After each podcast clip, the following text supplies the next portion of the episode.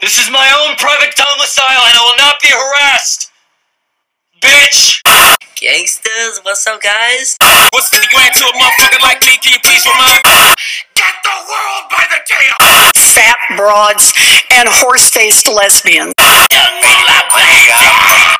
Make some noise! Well, I'm here. I'm cute as shit. Oh, whoa, whoa, skip, skip, skip! If you don't chew Big Red, then f- you. That's so horny. nigga naked in the shower with your clothes on. Could you imagine if I hit the old water pipe with that thing? Oh, Straight cash, homie. Three, two, one, let's fuck! Everybody's got to hear the shit on W Balls, W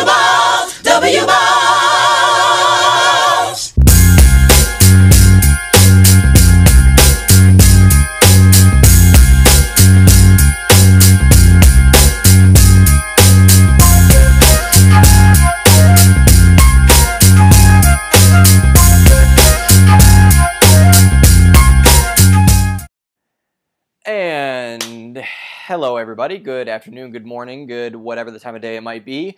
My name is Sam Lacrosse, and welcome to another episode of the Do Not Listen to This podcast. Can you dig it? I can. Okay, here we go. So, we're talking about hard things this week. We're talking about hard things, why things are going to be hard, why they always have been hard, why people are underestimating all the things that are worthwhile that they do, which is a very, very interesting topic to me. And I think it's it's kind of really coming home to roost with me specifically in the aftermath of the book coming out and really seeing kind of how the process itself all wrapped up and how involved I was in that and kind of my mindset going through the entire set of I would say difficulties and I would say just a overall feeling of I don't know, just kind of like lack of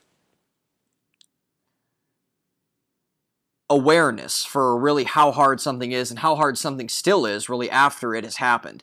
And I think that a lot of people, when they get embarked on a journey that is going to be worthwhile for them, or they think that's going to be worthwhile, worthwhile to them, excuse me, they have a goal, they have something they're trying to reach, and they go and they try to do it. And after a while, they just really kind of they underestimate really how hard everything is. And I think this is a really, really interesting problem because we already kind of, you know, the people who at least have sense of what they're trying to do, they scope out kind of how they are going to attack something, what the strategy is, how they're going to really map something out.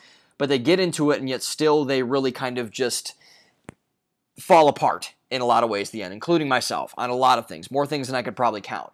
And I think it's just kind of an interesting thing to kind of drive in, dive into. And I think the solution to that problem is that you have to realize that things are really always going to be harder than you think they're going to be. So, without further ado, let's just uh, let's get to talking about it. It's Friday. I'm tired. I'm sorry if I sound really uh, jacked up right now, but I um, it's been a long week, so here we go. there are certain things that can only happen in America. Regardless of your opinion on the, is what your opinion is in the current state of our country, this is a fact that is still undeniably true. We have things called influencers that are paid more than our politicians by a sickening number of factors. Most young people in America grow up, growing up would rather be podcasters than astronauts. We create so much content that it's a miracle that any of it ever gets discovered. Some things are so absurd, so wild, so outrageous that they couldn't possibly exist in any other realm but the one in which we are currently living in. And Steve-O is one of those things. Steve-O, the legendary stuntman and jackass pop culture icon, was recently on Andrew Schulz's podcast Flagrant to discuss, among many other things, his upcoming stand-up comedy tour, the Gone Too Far tour. And Steve-O, for those who are unaware, has lived one of the most extraordinary lives of any individual in recent history. Born the son of a business tycoon who sold cigarettes for a living, Steve-O is your classic daddy's money fuck up who, after working as a circus clown, would end up becoming unbelievably famous on the show Jackass alongside his partner in crime, Johnny Knoxville. Steve-O's antics were deemed so outrageous and so, quote, toxic to the youth of America that he was labeled a near public health crisis. However, Steve-O is also a private health crisis. He was, in his own words, one of the most vicious alcoholics and drug addicts that he ever knew, and see picture below for details of said debauchery, don't read thisblog.com. The fame obviously didn't help matters. Steve-O was living so large, so recklessly, that he was soon deemed a danger to himself. On multiple occasions, he was both literally and figuratively left for dead by nearly everybody, including the people that helped support him in his personal and professional lives. After the Jackass rocket ship finally landed, Steve O was, like much of the cast, left holding the bag, completely unaware of what to do next. Hollywood, as we've found out recently, and some unfortunately not so recently, is a cruel and vile business. The people that run the machine generally don't treat those that participate in that machine all that well. Once your usage of them is over, at least in their opinion, you will be hard pressed to find someone who will help you back on your feet. And this is exactly the situation that Steve O found himself in. What people once saw as a human lightning rod full of audacity and sickeningly fun pleasure then saw as a liability. He was an older, drug addicted, and more beat up version of the guy that had once made them a lot of money. He had served their purpose to them. So they dumped him, leaving Steve O to fend for himself. Now, any human being would have had a massive crisis had this happened to them at the drop of a hat. This is a guy that had everything, lost everything, got everything again, and then lost everything again, all within the span of about the first 25 to 30 years of his life he had to, once again, start over. He had gotten fucked by many people. No one had really stuck up for him enough to reinvent himself, like his colleagues Johnny Knoxville and Jeff Tremaine and Jackass had. He was damaged goods, and no one wanted any part of it. What happened next was the primary talking point of Steve O's appearance on Flagrant. Steve O, as you look at him now, is thriving. He has a fucking hilarious podcast. His latest two collaborations with the Jackass have resulted in the number one movie in America and the number one film on Netflix. He's raking in money from endorsements. He's been off drugs for over a decade. He's engaged to be married. He's reinvented his lifestyle of performance into an incredibly innovative style of stand up comedy where he shits out semen filled condoms and then eats them again. So the question is how did he get from that point A to that point B? Well, Steve really didn't give much of a straight answer, and for good reason. And that good reason is because there is no one reason. There is no magic bullet. I don't know the guy at all, even though I very badly want to. But I'm guessing the reason for there not being a reason is this he couldn't give one if he tried. As mentioned, there are many people in our current culture, especially young people, that desire to be great at something. And this is a good thing. Ambition, when pointed in the proper direction, is one of the most powerful things that can exist in civilization. As Steve Jobs once said, those who are crazy enough to think they can change the world are usually the ones that do. I'm not sure if farting underwater to light things on fire counts as, quote, changing the world, but it's certainly aiming in one direction versus another. But to those that uh, do live extraordinary lives, to those that do, quote, change the world, I would imagine all of them having a very hard time answering the question like Steve O had to, of how they got there. This is because it's absolutely impossible to explain how hard it is to be extraordinary. There is no possible way to bring it down to earth. If it were, we'd see a lot more extraordinary people walking around it about, and walking about it instead of talking about it. We all know what Steve O has shown. We know how outrageously hilarious he is. We all know what he's done. But what we don't know is what is key. We don't know all the disputes he probably had to go through with insurance companies. We don't know all the tough conversations he had to have with his parents. We don't know the hours of the phones with lawyers trying to negotiate contracts and brand deals. We don't know how the all, all the emotional roller coaster of his life affected him. We don't know how long he got, how low he got when he was popping pills like M&Ms and how big of a piece of shit he thought he was in those moments. And to be fair to Steve-O, I don't think he knows either. He's been very open about many of the struggles he's faced when embarking on his wild ride, pun intended, of his life. But he's also a human being. He forgets things.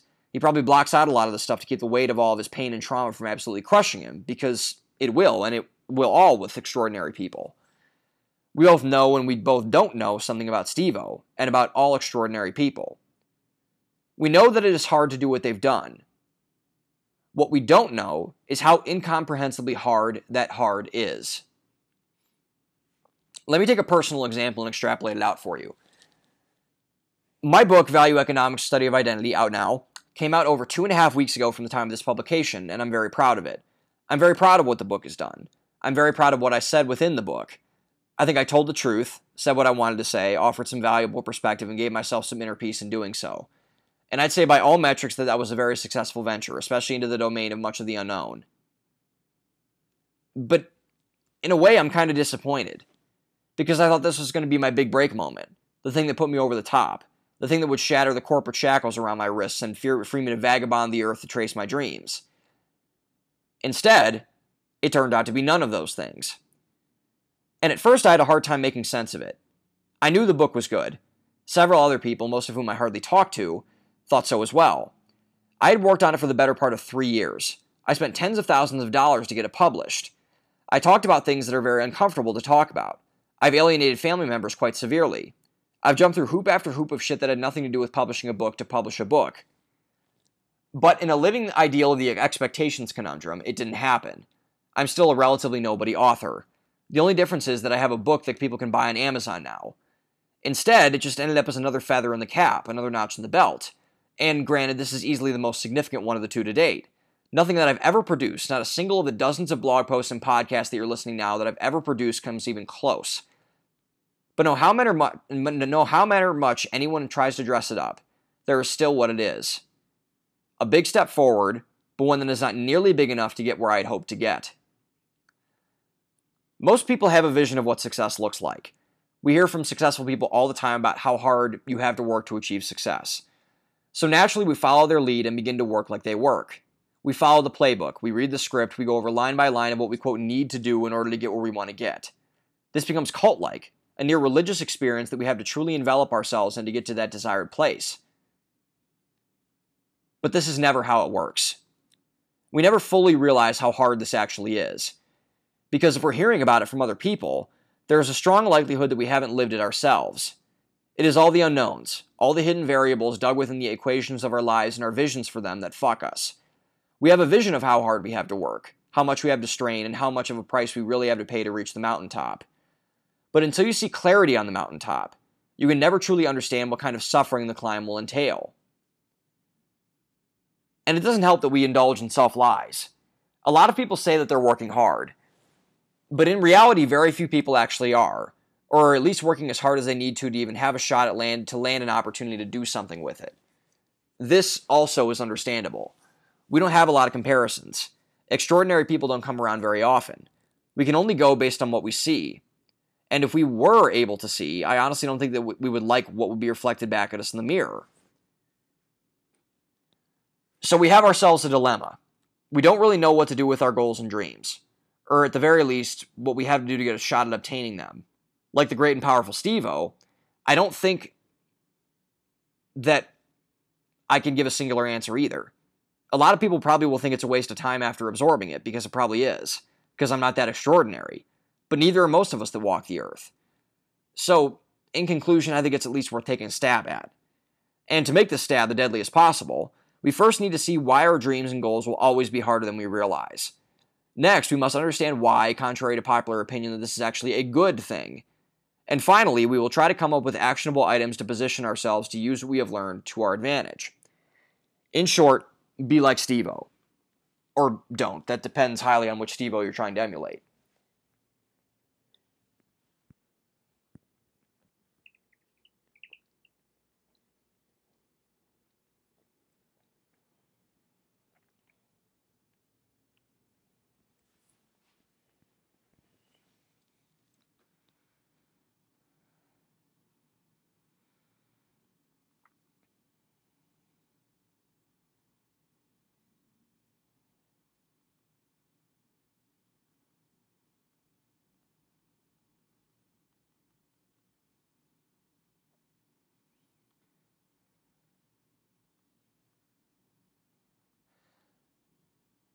Around a year and a half ago, my manager in my entry level sales job left a role for a new opportunity. This, for most any young person in their first job, would be quite the dramatic change. Managers are lifelines for young people going into the workforce. They become their first mentors in guiding them through the ocean of adult working life. And, especially in a sales job, they can be the tipping point for you either staying afloat or sinking beneath the waves of your own self pity. Fortunately for me, I was transferred to her counterpart, who turned out to be the biggest role model in my professional career. He was tough, intense, and demanding, but also supportive, honest, and helpful. He and I hit it off from the jump. We were and are very similar people in terms of how we look at things and how we approach our responsibilities in our lives, both in and outside of work. I'm pretty sure that he and my dad would ha- have been best friends in another life and or alternate universe. Excuse me. But I was getting frustrated. I was doing very well at this point in my tenure. I felt like I was hitting my stride and pulling in the things I needed to in order to be a successful rep on the team and contribute to the broader organization. I constantly reached out there to help people, sending them messaging or other things to get them to bite on and put time on people's calendars when they asked it to for a strat- time for strategize. I was trying my best to be the best teammate I can be. But I didn't feel that it was reciprocated. In fact, a lot of the times I thought the exact opposite. I thought that instead of just merely not appreciating it, my teammates were going out of their way to talk shit about me and what I was doing behind my back. I was upset that they didn't contribute nearly as much to helping the team as I did. Personalities are different and people act out their support in different ways, but I, and I'm assuming a lot of you, don't appreciate it when you don't feel like you haven't have to put the team on your back without any gratitude. My manager was also like this. He was a grinder and a hustler. He knew what it was like to put his head down and hold his hand out while at the same time being shamed and ignored for both as a consequence. He knew what it was like not to have reciprocity be mutually accepted by those who he thought needed to appreciate it the most. He knew what it was like to be called all the things I had been called in these situations for all my life a tryhard, a teacher's pet, or whatever else. I put time on my manager's calendar and unloaded when I hopped on a Zoom bridge. I told him about all my frustration, all about my anger at my teammates, everything. And surprisingly, he didn't tell me that I was full shit. I mean, he probably thought I was throwing a slightly older version of a temper tantrum, which I'm ashamed to say I was. Jesus. I'm sorry, guys. That's ridiculous. It's disgusting. But he just sat back, listened, and let me rant and rave about how much better I thought I was than everyone else.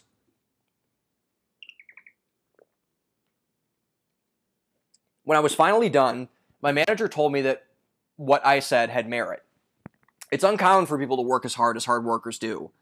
Like we mentioned with Stevo, there are not a lot of Stevos. They get priced out of the market pretty quickly. So, to counter my point, my manager asked me a very simple question Sam, how many hours a day do you think most people work? I did some quick math in my head. There are eight hours in the workday, not including lunch. Most of us, especially those in my profession, need a computer in order to do the jobs that we do. Computers, as mentioned and obvious to everyone, can provide a lot of distractions. YouTube rabbit holes are a welcoming distraction, but a distraction nonetheless. I didn't want to slam people too hard, but I didn't want to be totally dishonest either. After my Alan from the Hangover style math, my conclusion was that on average, each employee at a certain job actually works an average of about six hours of the eight that they are paid for. My manager's retort, however, shocked me. Try three, he said. Now, my manager, like me, can sometimes be a cynical fuck. I think most people who have that mentality that we do can be cynical fucks more often than we would like to admit. But three hours? There couldn't have been a person who works three hours. They wouldn't have jobs if they did. They wouldn't be respected at all if they did. But my manager held firm.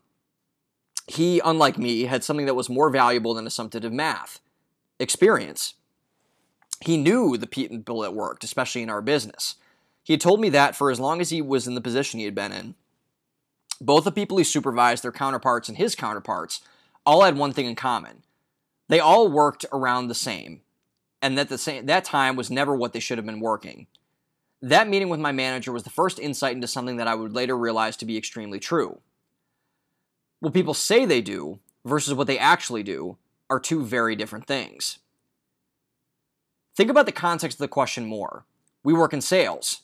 In a good sales organization, which I'm proud to say that I'm a part of, people are incentivized to work harder to achieve what they want. The people that go into sales, at least the good ones, are motivated by the fact that they can work harder, longer, and more creatively than most. They despise structure and want to run their own ship, much like an entrepreneur does. They want to be able to determine their own destiny, to draw their own individual line of fate in the sand. This happens in most organizations across the business world, I would imagine. People, especially those young and sucked into the vortex that is hustle culture, always talking about hustling and working, always grinding, always on the go, always telling everybody about it. But in actuality, rarely backing it up. Rarely doing the hard shit you need to do and actually move on to bigger and better things in your own life.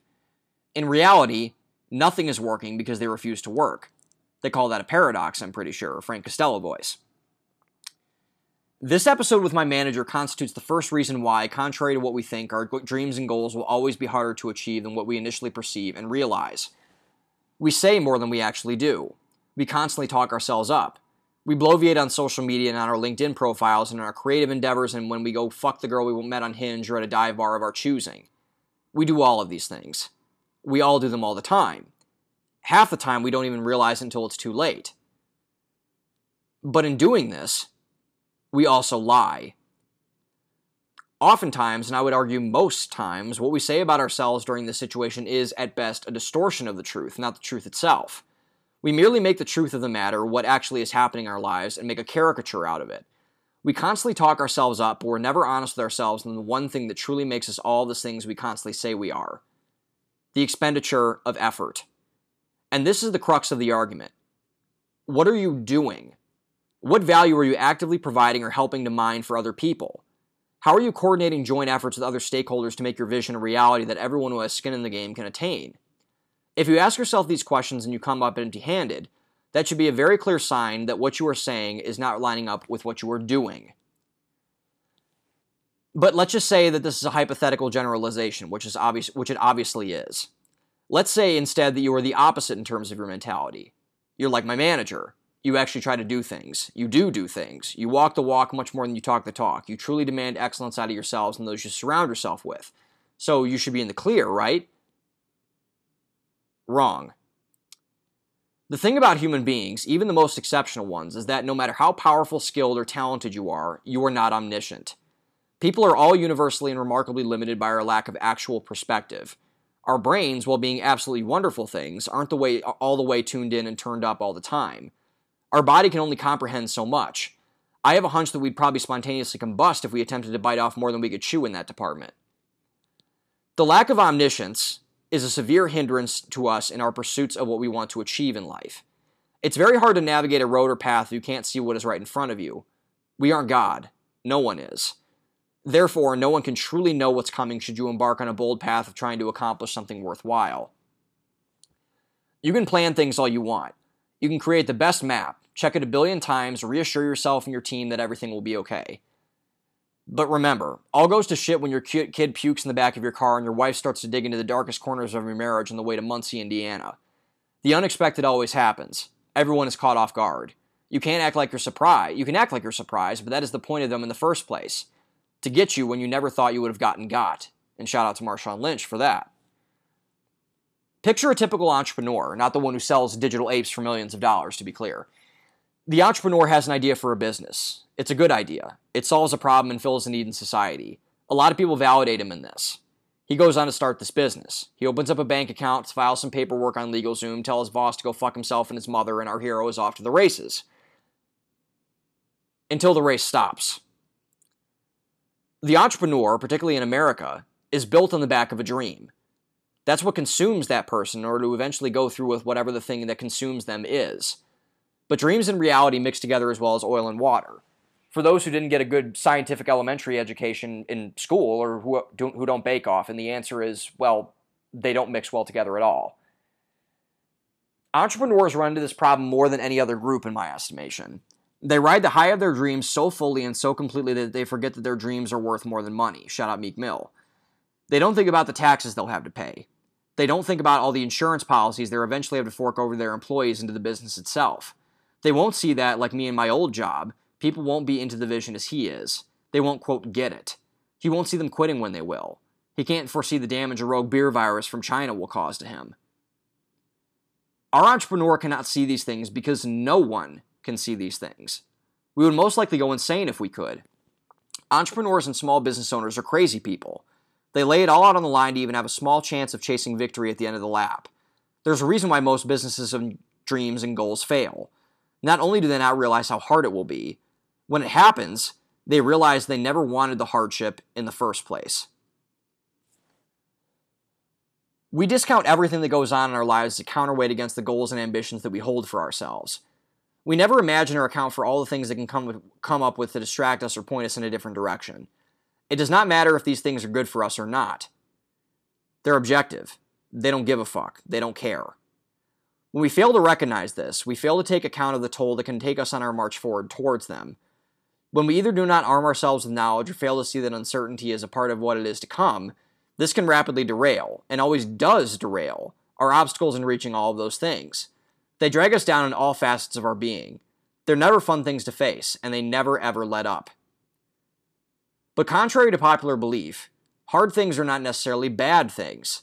They certainly can be. I think porn stars' dicks and the Holocaust certainly can fit that category. But most often, when things turn out to be hard, there is more reason to do them than to not do them. There is more reason to work hard and slave yourself away to accomplish those things. There is more meaning to be found within the suffering than within the ease of what you thought awaited you. This is a beautiful and necessary reality of life. And its goodness, as we'll see, comes in many forms.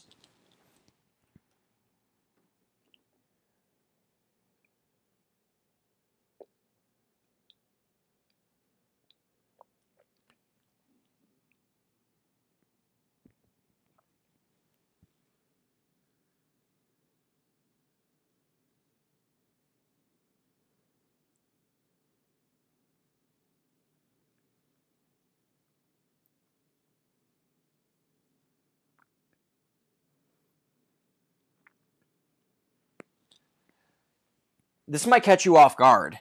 It does to a lot of people. How can things that are hard, that challenge us to such an extent that we begin to doubt ourselves, be anything but bad things? Bad things put us in danger. They make us uncomfortable. They force us to question ourselves, our identities, and our values. They are, in their purest form, a threat to who we currently are as individuals because they make us grow. They make us adopt. They make us aim higher should they be constructive. In short, they're there to make us do one thing change. Change threatens all of us in a myriad of ways. This is, in large part, why hard things turn out to be hard. Anyone who's gone through any real hardship in life, no matter what it is, can tell you that it's fundamentally rewired how they see certain things.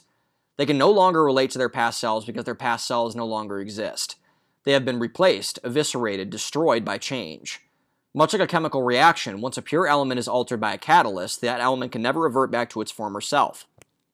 It must settle for the new thing that it has become. It must embrace the new thing that it has become. Some chemical reactions can cause explosions, but some can also cause beautiful things to happen. It's all about the inputs. It's all about what is changing, why you are changing it, and what the desired effect of the changing is. It's up to the scientist to decide. But should those inputs be right, they can be incredibly beneficial. They can be beautiful. They can cause the change to be a good one instead of a bad one. They can inspire others to help do the same. This is why hard things, to the contrary of the belief of the softest and most coddled among us, are good. Positive change is just that positive change. That change can manifest in several different ways depending on what the situation is, but the end result is always the same. You will be different, which will be an adjustment. But odds are, and if you did it right, you will have to adjust to being better than you once were, which is not a bad alternative at all. The first and most obvious reasoning why behind hard things are good for you is simple, is because it's simple, like I said. And the reason behind that is because they'll be worth more. This is the value sacrifice trade off in action. Anything that requires greater sacrifice must yield greater value at the end of that sacrifice, or that thing is not worth sacrificing for. It must be reevaluated and sorted accordingly. You must be re- reevaluate why you're doing that thing and sort yourself accordingly.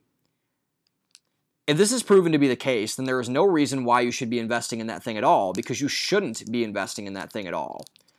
Investment, particularly with the most valuable resource you have, your values, must be purposeful and contrite. You must target only the things that can provide you ret- value in return for your value, or those things are really not things of value. They're black holes. They suck the life and the value right out from underneath your feet. In the words of Stephen Covey, the author of the very overrated, at least in my opinion, smash hit book The Seven Habits of Highly Effective People, you must begin with the end in mind. Even though I'm not a fan of the book, there is a very powerful lesson to be learned here. When you embark on a journey within this in the back of your head, you endow the one thing we just reinforced, the half of the value sacrifice trade off that no one wants to talk about. And that half is sacrifice. You already know the value, the end, so now you just put yourself in the position of sacrifice. Begin. This is an immensely powerful exercise because it allows you to perfectly frame the value of that specific hard thing you're trying to accomplish and paint as vivid a picture as possible. In doing this, you can allow yourself to enter a value laden trance, to become fully in love with whatever that thing is you were, that you were chasing.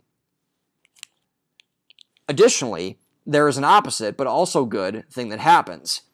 If you paint the picture of that thing and it is not what you expect it to be at the end of your value rainbow, you still have the dexterity and flexibility of time to dispense that and move on to something that can actually fill that void. Not all ends are good ends. Just ask the bad half of the Star Wars franchise, they'll tell you. But if the end is worth it, you must embark on the noble adventure forward towards the end. because the value sacrifice trade off demands it. It is a call to adventure. It's something that Joseph Campbell and several others call, quote, the hero's journey. I don't know if you've heard of it before. If the end is worth it, you must answer the call. Anything less would be to shun the call of the hero, the ultimate adventure in this explicably hard thing. And that would be a shame. It would be such a waste. It would be such a failure of everything that compromises, comprises my hyper romanticized version of human nature, and that is something we simply cannot have, and especially on my blog. Right after this, right after you accept that st- the start of a worthy goal always is sacrifice, it automatically opens the gateway to something else resilience. Resilience is something that can only be obtained through the adoption of two things experience and toughness. It places you firmly on the strong side of the toughness gap, which will completely empower you and your sovereignty to be fully embodied throughout your actions. Additionally, being a sovereign person allows you to have the guts and the fortitude to experience things that you otherwise wouldn't experience. It is a double edged sword, one that is tough to shoulder, but an incredibly effective one to cut through doubt with. Lots of people look at losses as only bad things. They keep score in a binary fashion. They either th- see incredible success or incredible failure and don't take anything from either. This mindset is incredibly wasteful and stupid. It removes any opportunity for you to learn from past mistakes or victories and gain perspective from both. No win that you have is so sweeping and outright that it becomes perfect. No loss is so devastating that there is anything positive or constructive for you to take from it. A binary framework, one that removes all context, is not one that is useful in venturing hard things in life. Hard things are not binary. They are not cut and dry. They are very layered and variable. No one truly knows what will happen when you embark on that type of journey. Therefore, when losses ultimately do happen, you cannot mark the whole value laden journey down as a failure because it isn't. Instead, you need to have the courage to look for context. You need to be able to adapt and iterate to become better, to make the journey more bearing, and to exchange your current suffering for future suffering that could potentially help you. What needs to be understood by everybody is that these hard things and the work com- that comes with them are not just isolated things.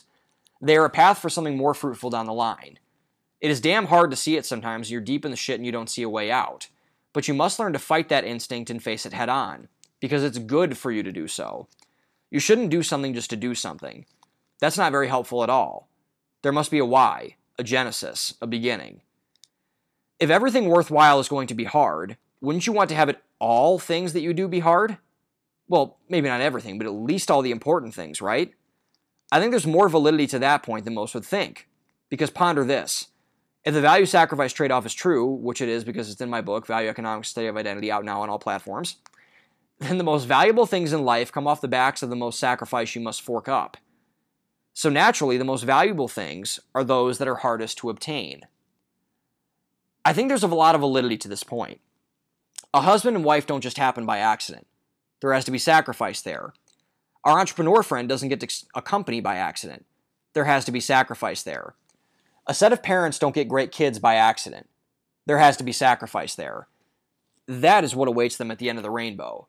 That is what orients itself around sacrifice. Learning what is on the end of the uh, sacrifice and how to deal with them early and often could just be the key to a happier life when it's all said and done. Lastly, no matter how much we don't want to admit it, it's usually always a good thing for certain things to be harder rather than easier. This is obviously a very contradictory thing to most people. Hard things, as mentioned before, force us to catalyze our lives and change in a fundamental way that corresponds directly to how big the change is. But that is the point. The point is beco- to become better through that catalyst and through that dramatic change. Because no one learns from easy scenarios. No one gets better from easy scenarios. You don't necessarily get worse, but you do atrophy. Real growth comes from pain, struggle, and suffering. There is no way around it, whether you're trying to get a girl to miraculously like you or you want to get bigger in the gym. You have to get the shit kicked out of you multiple times before you can even fathom inching forward. The great and powerful Eric Weinstein's theory of the big nap proves this all too well at a societal level. We've had it easy for too long. We don't know how to properly deal with adversity and stress, which is why exactly everything going on in our society seems like a dumpster fire right now. No one has to be truly upstanding as a citizen because truly upstanding citizenry wasn't required. No one had to know how to be an effective leader because effective leadership wasn't required.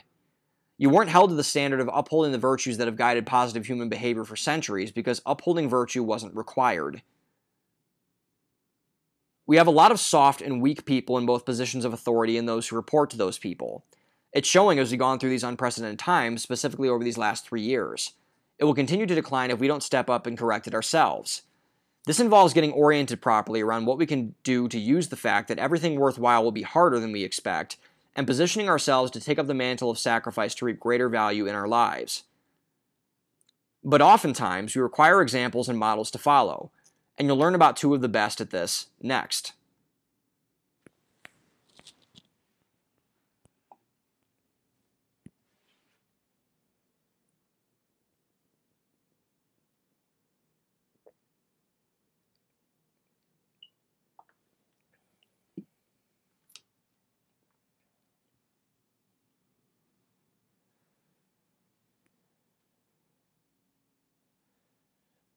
Brett and Alex Harris are two of the more impressive individuals that you'll come across. The two brothers, raised as teenagers a decade ago in a similarly wild world, noticed something very wrong with a lot of their counterparts that were coming up as teens. They seemed, in their opinion, to not be taking life very seriously. They were afraid to take risks. They were very tentative to do anything that comprised even the slightest bit of effort. It seemed to the brothers that they were petrified by the world itself, and that hiding from it was the best solution.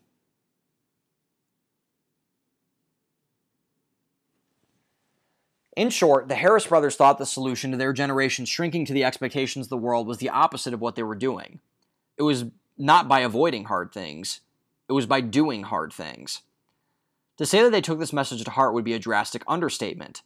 In fact, they wrote a book called Do Hard Things, where they challenged their generation on nearly every aspect of living life. Not only was life hard, but making it hard was almost the whole point of doing anything at all. They formed a massive organization that spread throughout the entire country, educating and spreading wisdom of not just their personal journeys, but that of other teenagers around the world that were after the same thing because they felt like they were lacking in their lives. Formerly dubbed the Rebelution, the movement became absolutely massive, vaulting the teen's profile into the stratosphere and conveying a different and unique perspective on an entire generation. I read the book a couple months ago, and to admit the truth, I was very skeptical. A book written by teenage boys is a shot in the dark at best.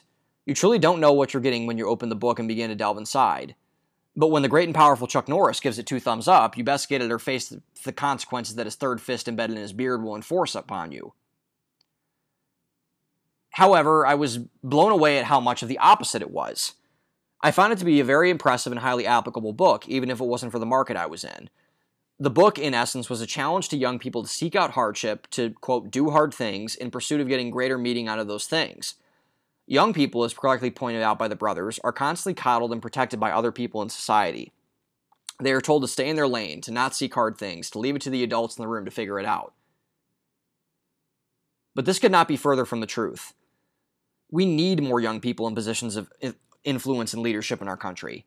Obviously, not in all of them. Lord knows we don't need any more TikTok dances and food mashups. But if we have smart and competent young people that can do jobs and handle responsibility, they should have the opportunity to do those important jobs and take up responsibility.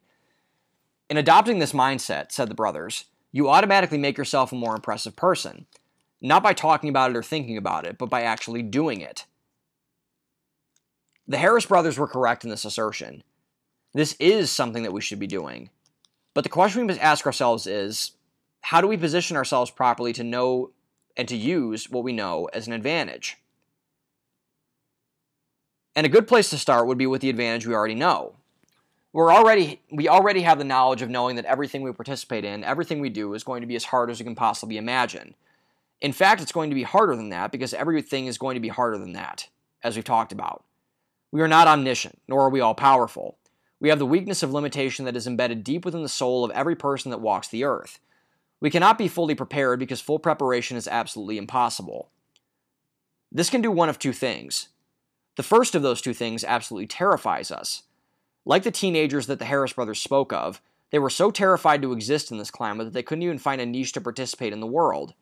The world didn't do them any favors by putting them in a box, but ultimately it is up to those put in a certain situation, no matter what that situation is, to get themselves out of it. When weak people with a weak mindset around hard things come into contact with them, they retreat. They go into a shell. They're so petrified of what could happen by their participation that they stay where they don't have to participate at all. The other thing it can do, however, is empower you. If you already know that everything you do, especially if it's worthwhile in your life, is going to be harder than what you immediately perceive it to be, That is the most powerful weapon to possess in doing something very hard.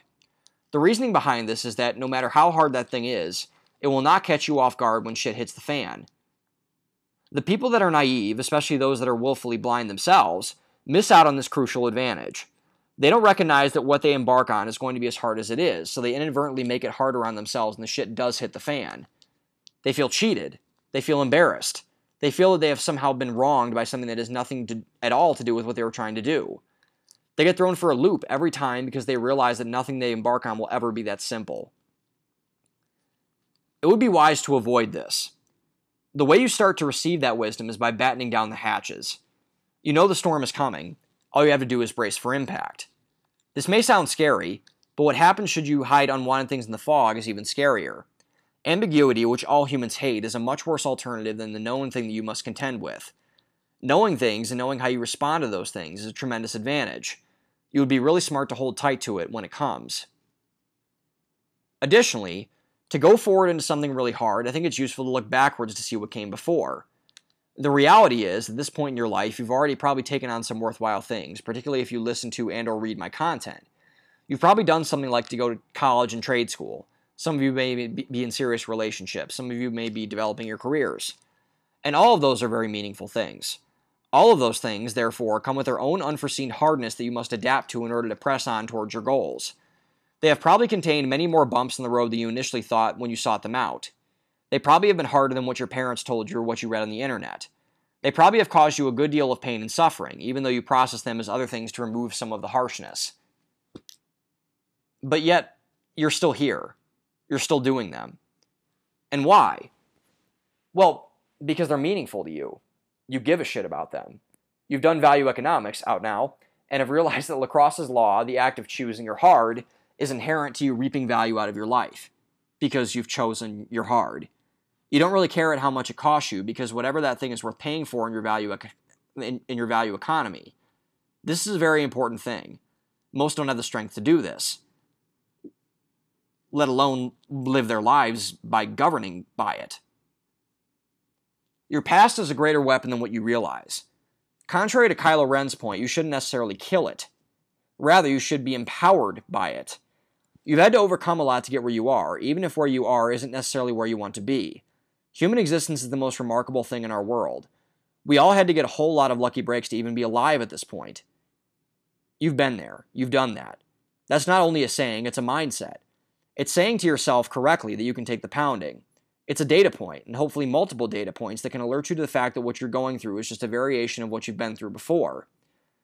It may be dressed up differently, and it may er, be more or less hard than before, but it's still the same grind, the same mindset.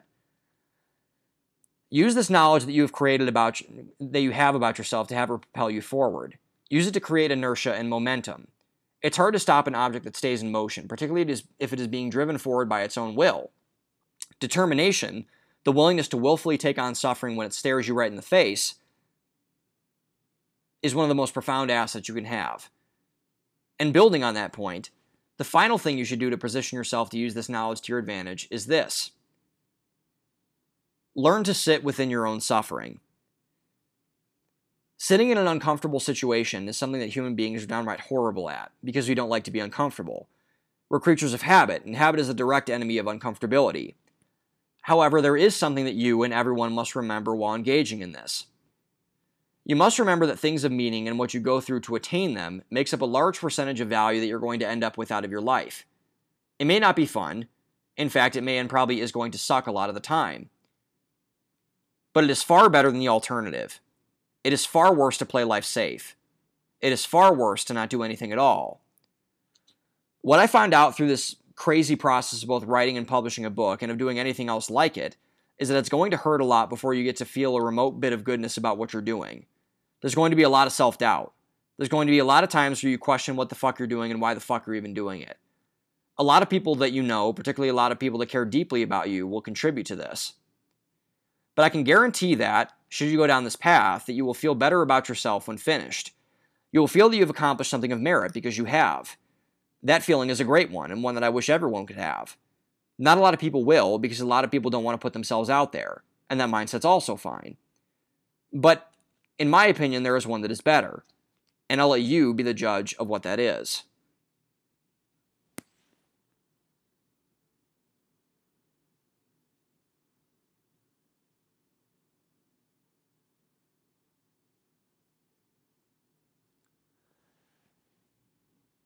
No path is ever a straight line. Nothing that involves meaning can be attained without the corresponding suffering attached to it. However, that suffering can come in forms that are much less than obvious. The key to obtaining meaningful things is not to control the path to getting there, but to walk it with as much resilience as possible. In being able to take hits, you become wiser. In being able to deal with unexpected consequences, you become smarter. By undertaking anything like what you try to achieve in general, you become better. Although, channeling the after sobriety Stevo instead of the before sobriety Stevo is definitely the optimal choice. And with that, everybody, we are through. We're through. That is the podcast for this week. Sorry if I was a little bit, I don't know, washed out. I kind of just got hit by a train all of a sudden when I started podcasting. You never know what's going to happen when you start one of these things. But it is, um, it is good to see all you guys again. Again, Value Economics Study of Identity out uh, now on all Amazon platform, all platforms, including Amazon, I should say doing pretty well right now, all thanks to you guys. I really appreciate the support, the hard work, the effort, everything you guys are doing to respond to my content, including with this. So, have a great weekend, guys. Have a great week ahead. Own the day. Open your mind. I'll talk to you guys soon. Bye bye. Hopping, stopping, hopping like a rabbit. When I take the Nino Ross, you know I got to have it. I lay back in the cut, retain myself. Think about the shit and I think it well. How can I make my grip? And how should I make that nigga straight?